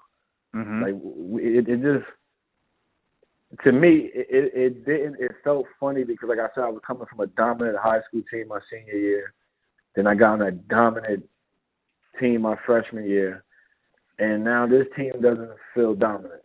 Mm-hmm. You know what I mean? Mm-hmm. Like we're we're we're weak at a lot of spots. We're we're really a lot of inexperience. mm-hmm. And shit, pretty much the only two guys that got a lot of minutes on that team was me and me and Lowe. Yep. Yep. The year before, like Donald would get a, a couple of minutes here and there, so was Stokes, but to be like uh in the constant rotation, it was just me and Lowe. For sure. You had uh what, Immanuel McElroy, Jamal Davis. Matt came in, uh Jamal Davis came in, um Antoine um, Antoine Jones came in, Mm-hmm. um uh Phil Williams came in, Rod Flowers came in. mm-hmm. and that was the class. And out of everybody in that class, Antoine was supposed to be the the, the big recruit. Yep. Yep. Fuck that foot up, man. It's, Mhm. he he played and he was. It's it's funny because I didn't. Nobody got a chance to see him at his best. Mhm. But one of my my high school teammates played JUCO with him down in Tallahassee. Mhm. And when Antoine committed to us, like he was super hyped. He was like, "Yo, Sat, you gonna like him? Like you gonna like he's pretty much similar to DJ, just a little shorter. Like the kid could jump out the gym and blah blah blah. Mhm. And like when he first came down before he hurt his foot, he, he he's pretty decent, man. Mhm. Yeah. But I I don't think he took too well to um to the way Hugs coached either though. That was a big pro- that was a big big problem for him. Ain't for everybody, man. Yeah, Ain't that for was everybody. that was a big problem because coming out of JUCO, they thought that he might go straight pro. Mm. He had that he had a high high high reputation coming in. JUCO Mhm. Player of the Year, like Antoine was that guy. Yeah. Let me ask you this. So during during your your uh, your last year, um, you guys had some great wins during the season. Um, Alabama, Wake Forest, but there there was always one team. I don't know how you felt about this. I know during my team, my time and my teams, one of the teams that just aggravated us, not just on the court, but one team we always got into it with was Charlotte, UNC Charlotte. Of course. Die- Diego Of course. Guevara. of course. And, and and people don't really understand that was that was a big rivalry too. Yeah, for sure. That was a big rivalry. Like I remember even like my senior year in high school and junior year watching watching those games on TV. mhm. Like that was those was wow. yeah, yeah. Charlotte, Charlotte's another play. I enjoy playing at Charlotte. Oh yeah. That I place enjoyed. crazy, man. Yes, they, They would have all us. type of signs and shit like that. oh, they they they were that that was that was great, man. That Yeah. was great. Definitely Charlotte. That was one of those teams, and they had and they had good ball players. Mhm. Oh They yeah. had some really good ball players. Oh, they always always did. Diego Guevara was like the it, it, Bearcat fans always talk about um who were some of the villains uh that the Bearcats played against and and Diego Guevara Mhm. is definitely one of the top villains for sure. He talk his shit all the time. Man, blowing kisses to his Mhm. girl. Oh man. Mhm. Yeah, they were they were tough, and um, I think that season you guys beat them at home early, lost to them away, and then lost to them in the conference. In the conference championship. Yep. Yep, yep. Now, Rodney what, White. yep, he was tough. White. Yep. We He- had we had nobody to match up with. him. hmm Now, what were your thoughts? So after the conference uh, tournament ends, going into the uh, NCAA tournament, Um, and you guys played well the first two games, um, and then they're going against uh, Stanford, which I, I mean, they gave us. I, I know just from I, I remember watching that game, I was concerned um, that there were some matchup problems that particular game for us. But what are your some what, what were your thoughts on that game? Um, going going into the Stanford game, we we were we were we were playing well. Mm-hmm. Like after we lost to Charlotte, we lost that that game. Um, coach, it's funny. Coach Coach did a really good job. Um, the coach from Charlotte towards the end of that championship game, I can remember it now. He ended up like he switched his defense, and he Mhm. kind of extended his defense more, and it kind of like forced the ball out of me and Low hand a little faster. Mm-hmm. So it, it kind of like made other guys be the guy and, and make the decisions, and that Mhm. kind of like like fed into them. And, and our bigs wasn't finishing around the basket, but finishing that game, we we still we lost that championship game. We was feeling good, even after the loss. We was tight. We lost, but we wasn't that mad. That was Mhm. kind of weird. Like you know, even after, you know how being on Cincinnati, Mm-hmm. like after a loss, but it was it was like we felt good about ourselves. Like damn, we should have beat them. All right, let's regroup. We're about to get ready for this tournament, and now we're just like pretty much let's see where we're gonna go. And then we get into the tournament. We end up in California. We was hype about that. Yep. We was super hype about like getting out of Cincinnati to go to Cali. I'm pretty Mhm. sure that some of the fans probably will too to get some of that weather. right. Yep. But that Stanford game, we were confident. Um, like I said, as the year with that team, it kind of built up with us. Like we kind of figured out who we was. Mm-hmm. It was uh, me and Logan would, would be the guys pretty much trying to put up most of the offense. Um, Mac Mac is going to pretty much take up the the the top perimeter matchup.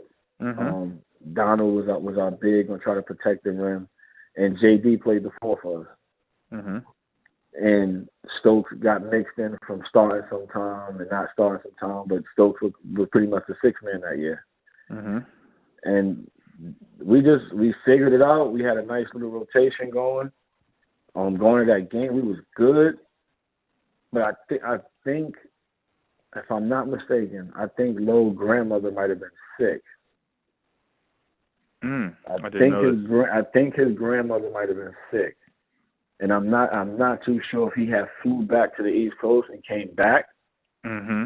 But I'm not. I, I don't quote me on that one. I'm not too sure, but somebody can find that out. But he, we, we were, we were rolling. He was. We started out kind of slow, then it, then it started going like it was all way. It was all momentum. It was all tempo. It, it was pretty much Bearcat basketball. Mm-hmm. Um, Logan never really got going. Yeah, I remember that. Logan Yep. really never got going, and that kind of hurt us in the second half because nobody else besides myself really stopped got going. Right. Like Stokes, you know, usually he might come and he might go 15, he might go 20. You know, like he he was a good spark off the bench sometimes. If somebody was like, if me and Logan wasn't, you know, putting the ball in the basket, but he Mhm. really couldn't get going. I think he was in foul trouble with, with Casey Jacobsen or something like that Mhm.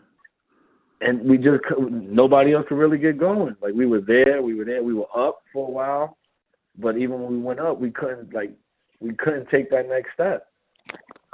Because you you played well that game. I think you had like 24 or something like that. Yeah, you know one thing I remember about that game too a lot, Mm-hmm. and it, it, it's funny. I watched it probably about a couple of months ago with my son. They Mhm. shot a lot of fucking free throws.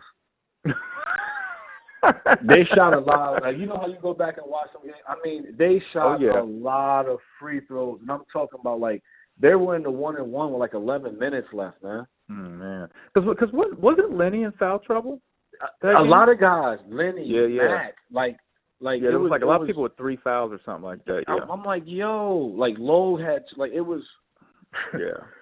I'm like, oh my god, like it was a lot. And then as I watched the tape, it was a lot of stuff that I'm like, come on, Right, Like, right. Like that was one of those like that's just the uniform. They just calling that because who we are, man. Yep. Yep. Uh, They they shot a lot of fuck. And one thing about them shooting the free throws too, they made them shits. Yeah. The fucking twins was going up there making both of them. I'm like, what the fuck? The the Collins twins. Yep. Yeah, like they. I mean, they the the guy that fucking plays football. I forgot his name. He's going up there knocking them down. I forgot his name. Gonzalez. He played tight end, I think, in NFL. Uh huh. I can't remember. He's remember. going up there knocking them shit down. I'm like, this is Mhm. fucking crazy. Man. And and so, and, and after losing that game, um, did you know after this year I'm going pro? Like you, you knew that after this season? Yeah, even knew it. Mm-hmm. Even knew it. It just was. It was just was a lot of. It was like a lot of positive around my name at the time. Right. And as And- far as like people didn't think like when I got like a lot of people didn't think when I got to Cincinnati that I would be able to play that way. And what I mean by that is being a point guard. Mm-hmm. Like playing in high school, I played a I played a lot of a lot of the 2 Mm-hmm. and like pretty much combo guard they would say nowadays. So that was another re- one of the reasons why I wanted to go to Cincinnati. Coach Hugs kind of like promised that he would let me play like point guard, like you know what I mean. Mm-hmm. And Yep. people didn't think that I had that type of vision. They just thought I was a scorer coming out of high school. So when I started playing that way, it became he can see the floor like that. Plus, he can score the ball. He's fast. He does like he's a pro. Like, and at that time, you come out when it's when it's like that. Mm-hmm. Your name's hot. You Yeah, just had you just had 24 for Stanford. Like perfect time And to go. we're, we're in the Sweet Six. I was just on the number one team in the country to, to lose everything we lose to help lead this team to a Sweet Sixteen. Yeah. Good point. Like, but it Yep. just a, a lot of a lot of things end up, and I don't even like talking about that one too much because there was a lot of stuff that, you know, like went a different type of way, and some of it was because, you know, like Hugs didn't agree with certain things that I wanted to do. mm-hmm. So it, it was that whole draft process was weird. So, before we before we jump to that, um, looking back, how do you view your career at UC? Um, yeah, I think I won a lot of games in the two years I was there. Mm-hmm. Um, it's funny. I think I actually on the two teams I was, I was on, I think we're probably two of the better teams if you look in the history books of UC's history. So I, th- I think I, I think I played pretty well in the two years I was there. Yeah. And a, and a lot of the fans still look at you, man, as you know one of the one of the best point guards to to come through UC. I mean, just even only playing two years. Um, but you you enjoyed your time at UC, right? Um, it it just like the trend, like the the difference was so much from my freshman and my sophomore year. Like you, like you're saying, like you know, being on the team, you know, what it is like to be going around the country on the number one team. How easy you have access to, like you know, just how much everybody love you. Uh huh. And then now being on this team my sophomore year where we pretty much start the year out not that not that good and it's like a lot of the guys didn't have I don't know if it was they didn't have it yet or pretty much because we didn't have a lot of like upperclassmen like we had the year before. Uh huh. I didn't see a lot of guys doing a lot of stuff that I was doing, like Mhm. a lot of the extra work and things like that. Like a lot of guys were in college, like you know what I'm saying. Mm-hmm. So it, it was it was just a different makeup, and Mm. I knew we wasn't as good as we was the year before. So I'm like, we need to be in the gym. Like Yep. we could party our freshman year, like we was loaded. like, you know what I mean? Yeah. Like Yep. we're loaded, and these guys were more like professionals anyway. So it was like, y'all don't even know what kind of practice hugs we're gonna have tomorrow. Like everybody's brand new. Right. Right. Uh, let me ask you quickly about your uh, your professional career. Um, played with the Nuggets. Um, you got drafted by the Mavs, right? And then you went Yeah. to the Nuggets. Uh, was was Van Exel there when you got there? I can't yes, remember. He was. That was Van. Okay, so you were there with Van Exel. Yes, he was. Man, that dude was so good. Yes, he was. Yes, he was. Like, I like I said, even from the beginning, I always watched basketball as a kid, like early Yeah. on. So like I've seen Nick play at Cincinnati, but having a chance to be on the team with him and being around him every day, like I didn't know he was that good, even as a professional. Yep. Like you know, you know Nick, Nick, Nick the Quick, like you know he's one of the better guards in the league. But my rookie year for like the first maybe twelve games of the season before Mhm. Nick got upset, he was he was the best guard in the league to me. He was pretty much on his way to an All Star year, Mhm. and McDyess knee wasn't going to transition, I guess, the way they thought, and Nick just said he had enough and he was ready to get out of there. Yeah. Man, Nick, I watched some of those highlights and Nick, the NBA highlights, and I'm just like, man, he was my Nick's my favorite Bearcat of all time. Like growing up, because you know I'm not, I'm not Ain't no- tall. Ain't ain't no argument about that. that guy's good, man. man, That guy, are that guy is his hand is fucking huge. so big. I always tell He people he that. would um like he would he would be in practice, and you know you come off the pick and roll, and I know he got to put the ball back down one more time for a dribble. Mhm. So I would try to like beat him to the spot, and he would just pick the shit up, man. Like just like just like just pretty much just pick it up. Yep. like just just just like if it was a tennis ball or something, just like pick it up with no. But see, some guys can do that. But what I mean by like him pick it up, like the control he had when Mhm. he picked it up, it was like what the, he could do. He could fake a pass if he like he could do whatever he want with it. It was like it was a football in his hand. Yep. That's crazy. Oh. Now, and you went to then you go to the uh, Seven Sixers and uh, Mhm. AI's there. Yep. So I mean, you you play you play with two amazing guards. Uh, what was that like? That was like that that was a a, a totally different type of team too.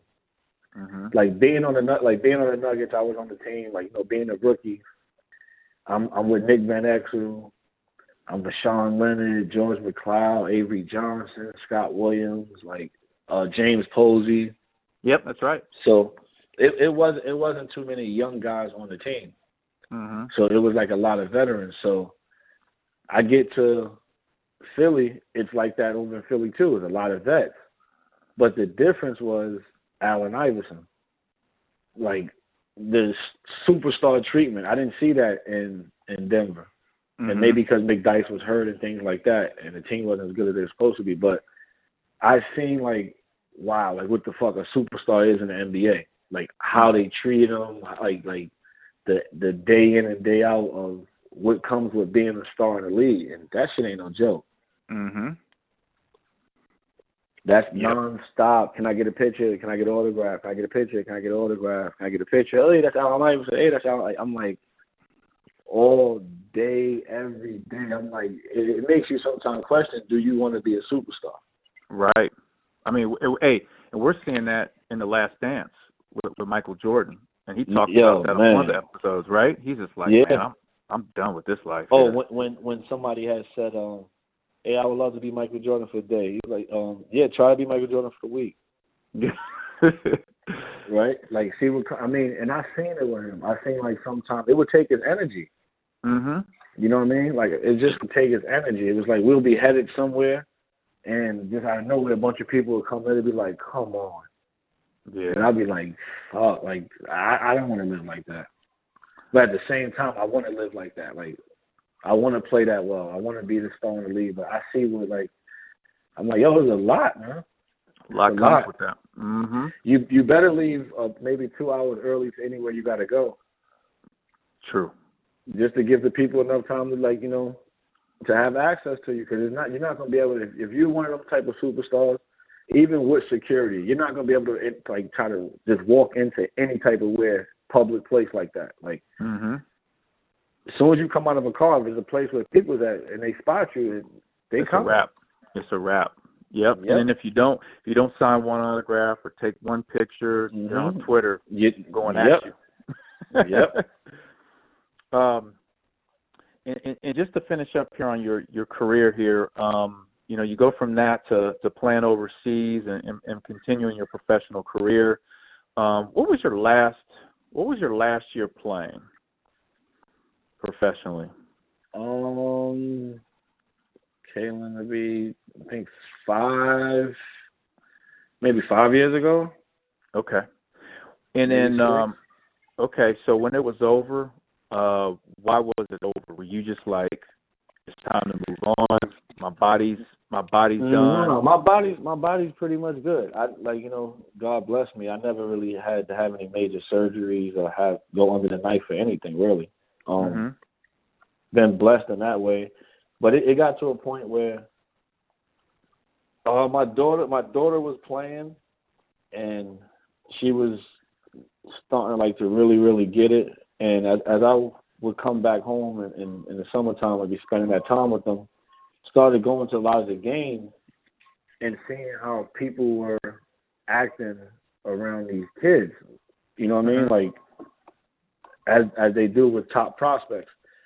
So at the same time, I'm like, I go overseas and play, and I got teammates that are kind of like, uh, I had some teammates that was like old, and they would be like on the on a Skype or whatever with their kids, and you know, hey, you know, we have a conversation, and I'm like, damn, this dude been playing so long, like you pretty much missed your your, your whole growing up, especially if you playing overseas. It's eight to almost sometimes a ten month season. Right. So I'm like, that's something that I, I didn't want. I didn't I didn't want to miss her playing high school basketball. I didn't want to miss being there to help her become a better player. I, I didn't want to miss that stuff. Mhm. So I was just like, I need to just stop. Yep. Yep. No, there there there are a lot of people that face those type of situations where they get towards the end of their career. It's for a lot of guys, it's it's injury. Their body breaks down. Uh, or some people just say, "Man, I'm I'm I'm mentally done with hoops," and some people say, "Man, I gotta I gotta go on to the next stage of my life. I gotta, you know, start raising my family." So, Yeah. let me um let me jump into this real quick. What I did was um because there was such a big Twitter response about getting you on the the podcast, I always put it out there on Twitter.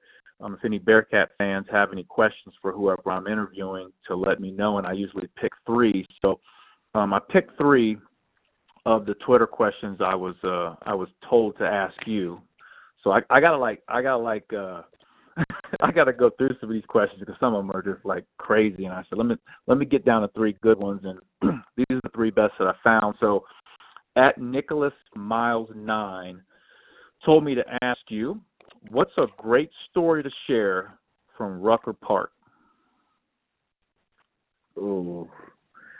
oh, I got one. Um, I remember when I was like I was young. I probably was I think I was like 13, 14. Mhm. I think I I just graduated like eighth. I think it was I matter of fact I just graduated eighth grade. It was actually graduation day. Mhm. Um, we just graduated. Uh, a couple of us had went to go get something to eat real fast with like our parents, but we were rushing because we were trying to get downtown to Harlem to Rucker Park. Mhm. And you know, you got to at that time you got to get there early. If not, you're not getting in. So by the Mhm. time we got there, you know, we heard all day long that Allen Iverson and um and Stephon Marbury were going to be playing on the same team. Mhm. So Mhm. by the time we got there, it was no way in the world they was letting us little kids in that park. I mean, Mm. for one, we're too little; people can't even see us, Mhm. and it's it's super packed. You got Puff Daddy out there, you got like you know, Mase out there, like you got uh Mary J. Blige out there, like Oh, you got man. everybody in the hip hop industry out there. So me and my me and my friends that we was we climbed on the tree, and from the tree like we could kind of like lean on the gate. So we just stood on the tree and just leaned on the gate and watched the game. Uh. And and and AI and uh, Marbury played. Oh, they put on a they put on a show. Oh man. I mean, think things things just it looked like things just really came easy to like AI. Like hmm as everybody was playing in, in in one place, it seemed like he was playing somewhere else. yep. And that AI was the guy, Kenny, that I studied. Like I studied his game. Not that I played like him, but I just studied so many elements of his game. Like what made I always try to figure out what makes this dude so special. You know, being that he and I are like the same size. And I'm like, what is it? And I studied his game. So um I, I bet that was fun to watch him there. Um, yeah, great let me- guy too, man. That's what I hear. I've yet to meet him. Um, DerMarr said he was going to hook it up where I could meet him, so I'm still waiting on DJ on that. Um, yeah, he's a, he's a he's a he's a great guy, man. A great great guy. Yeah, for sure. All right, uh, Twitter question number two from at your underscore fun underscore uncle. Um, and I'm sure you've been asked this a million times, so you can kind of um, keep it short if you want. But how did you come up with the nickname Birdman for Chris Andersen? I'm sure you get asked that a Um, lot. This I got asked that yesterday. but um it's pretty much simple. We were um, we were in summer league. We were playing in summer league hmm and um we had like a training camp before summer league and we had a lot of athletes on our team. hmm Uh like Vince Yarbrough, Donnell Harvey, Nene, Nicholas uh. So it was like a lot of guys that could jump. So anytime we got like a fast break, these guys would tell me like, yo, don't throw no no chest pass, no bounce pass, just throw it in the air. hmm So I would be throwing like anytime I want to break with them, I just throw it up. But I was Mhm. already used to that from playing with Kenyon and, and DJ. Yep. So just throwing it up, throwing it up. And what I noticed was a lot of times I threw it up in the air. Chris would come out of nowhere, and some of the passes that were intended for other people, he would just come out of nowhere and just take them. hmm So one day I threw it up to Nene, and Nene kind of had it in his hand, and Chris just took it out of his hand and just dunked it. Pretty much Mm. dunked it on Nene and the other guy. Mm. So when we got in the locker room, we were always laughing. And Nene, you know, at that time he didn't really speak great English, so he's like, "Yo, man, like that was my pass." So I was like, "Chris, you kind of like a like a vulture, b. Like I can't put nothing around you. You taking everything I put up in the air." So I was like, "You like a bird, man." And I said it like that, and I was like, "Yo, bird, man." And then every time he caught it like a lob in the in the game, he would start like doing his arms like that, and Uh-huh. like, "Bird," and we just just stuck with him. Another Just rap. stuck with him. Yep. That's he's another good dude too, Chris Andersen, man. Yeah, he's, yeah. he's he's not Birdman to me. Like I don't call him Birdman. like I got- call him CA. Like you know what I mean? You call him what? CA. Okay, His okay. name is Chris Andersen. Like when I met Yeah, him, like my rookie year, he had came in from the D League or whatever. He was like the number one pick or something. Like that. hmm And he had got he came up like late in the year. And like I said, it wasn't a lot of vets on the team. So me and him were the two youngest guys on the team. hmm So he, he was just CA to me. Yep. That's a good story though about Birdman. Um my last Twitter question here from at Tyler Bubbles twelve. What was Coach Huggins' speech to you guys before the Sweet Sixteen game for Stanford? Do you remember that?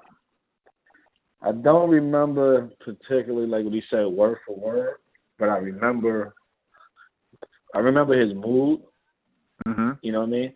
He um he was confident as shit. Yeah. He was con- he was confident as shit. He was confident. I mean that that Mhm. was he was confident. He um he was like, "Yo, we're gonna go out here, you know, in, in Hug's words, we're gonna fuck these motherfuckers up, and um, you know, we're gonna prove to these people because they don't think that we could beat them, and you know how he get into them speeches, yep. and he was confident. He was confident, even as when the game started and it it, it wasn't going our way early. He was he was fighting. Even if you look at the game and you look at the bench, you see him yelling at the refs, yelling like, you know, g- pretty much give my get my guys a chance. Yep. That's hugs. Yep. All right. Now I've got a uh, last set of things here. I always do at the end of the podcast. I do quick questions, quick answers. Okay, you ready for this? Yep. All right, quick questions, quick answers with Kenny Satterfield. Number one, you being from New York City, the birthplace of hip hop music. I want you to tell me who is the greatest rapper of all time. Jay Z. My man. My man, 50 grand. You are so right. My favorite rapper. Have you ever met Jay Z? Yes, sir. Oh, man. One dude I got to meet. Uh, what was that like? Uh, it was regular. I don't know. Like, I mean, just probably just being fortunate enough to like you know have the lifestyle that I I had and playing at UC and playing with Kenyon Martin and playing with Nick Van Exel and playing like just fortunate enough to be around superstars all the time. So it was just more like it was wasn't a fan, like you know what I mean. As not like I'm not a fan of his, but it wasn't one of those oh I need a picture or anything like that. It just was like Right. what's up? You know what I mean? Yep. Yep. Hove. Hove the goat. He the man though. Oh no, no doubt about that. He's a billionaire. Shut up, man. Yep. Even before all that, he was the man. Now he got Right. the numbers to back him. Yes, sir. Uh, question number two here: the best player you've ever played against. Kobe Bryant. Ooh, Kobe. Uh, was that was that in the when you played against him? Was that just in the league? Did you play against In the league. street In the ball? Okay. Nah, in the league. Straight in the league. Kobe Bryant. Yep. Kobe Bean, rest in peace. Rest in peace, Kobe Bryant. All right, number three. All right, if you could take one Bearcat teammate with you, and I think I'm going to know your answer. If you could take one Bearcat teammate with you to go to battle, you're going to battle, you could take one Bearcat teammate. Who do you take with you? Ah, that's a tough one. I need to take two. That's a tough one, man. I would I would take I would take DerMarr Johnson with me. Ooh, that's your guy. I would DJ. take I would take DerMarr Johnson with me. But I, I would definitely take Kenyon Martin in any alley with me Yep. in any battle all day. That's why I said it's two of them. That's tough. I came in with DJ. Yep. I came in with DJ. Um, and it's funny as as my relationship with Kenyon grew in Cincy, it was like Kenyon took me and DJ under his wing. Mhm. He would. Yep. I mean, they pretty much would come to the dorm all the time and just come play games and like just anything conversation we need to have to come. So I'll probably I'm gonna have to put Kenyon first. I'm gonna take Kenyon first. I'm gonna take Yep. Kenyon because I was with DJ every day. So Kenyon's the one we're going to battle with. There we go. All right, last question, number four. If you could go back in time and do anything different in your basketball career, what would you do different? Oh. Uh, if I could do anything, I would hope that Kenyon didn't get hurt. Mm. great, great answer. I will hope that Kenyon didn't get hurt. Yeah, keep him from getting hurt for sure. Now, let me ask you the last uh, last thing I want to um, talk to you about before we uh, jump off here. Um, have you had a chance to watch uh, much of the, the Bearcat team uh, this past season recently? Yeah, I, I, I watched some of them. I'm right here in Columbus, so I got a chance to watch a lot of them. Okay. Um, have you had a chance? Do you know Coach Brannen at all, the new coach? No, I don't. Okay. Real good dude, man. Really, really good dude. I think it'd be a good guy for you to talk to, man, and definitely uh keep you involved in the program. Um, he's really, really good person. I think he's gonna do a great job, man. We gotta get you back to a game next season. Yeah, um, I, I'll be down there a lot next year with her being Xavier. Yeah, for sure. So I mean, you gotta, you gotta double dip. You gotta go to Just her make it a weekend. Yes. Yeah, for sure. I know they would love to have you back. I need to tell them to get a hold of you, man. Speak to the team. Oh, that'd be a good thing. Yeah, I know. I know. Um, I know Keith real well. Oh yeah, he's from New York. Yep. Mm-hmm. And he's um, from, I was. he's from Brooklyn, I was. right? Yeah, I was working at the AAU program. that He was um coaching at the AAU program he played at. Okay. Okay. He played around all the time. Good deal.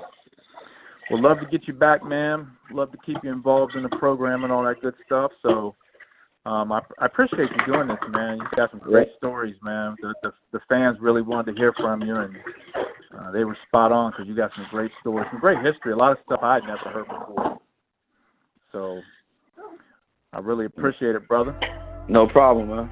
Yeah, man. Well, you hey, you be safe, man. I'll keep in touch with you, and uh, hope to get you back some games here uh, this coming year. Good luck to your family too, by the way. Yeah.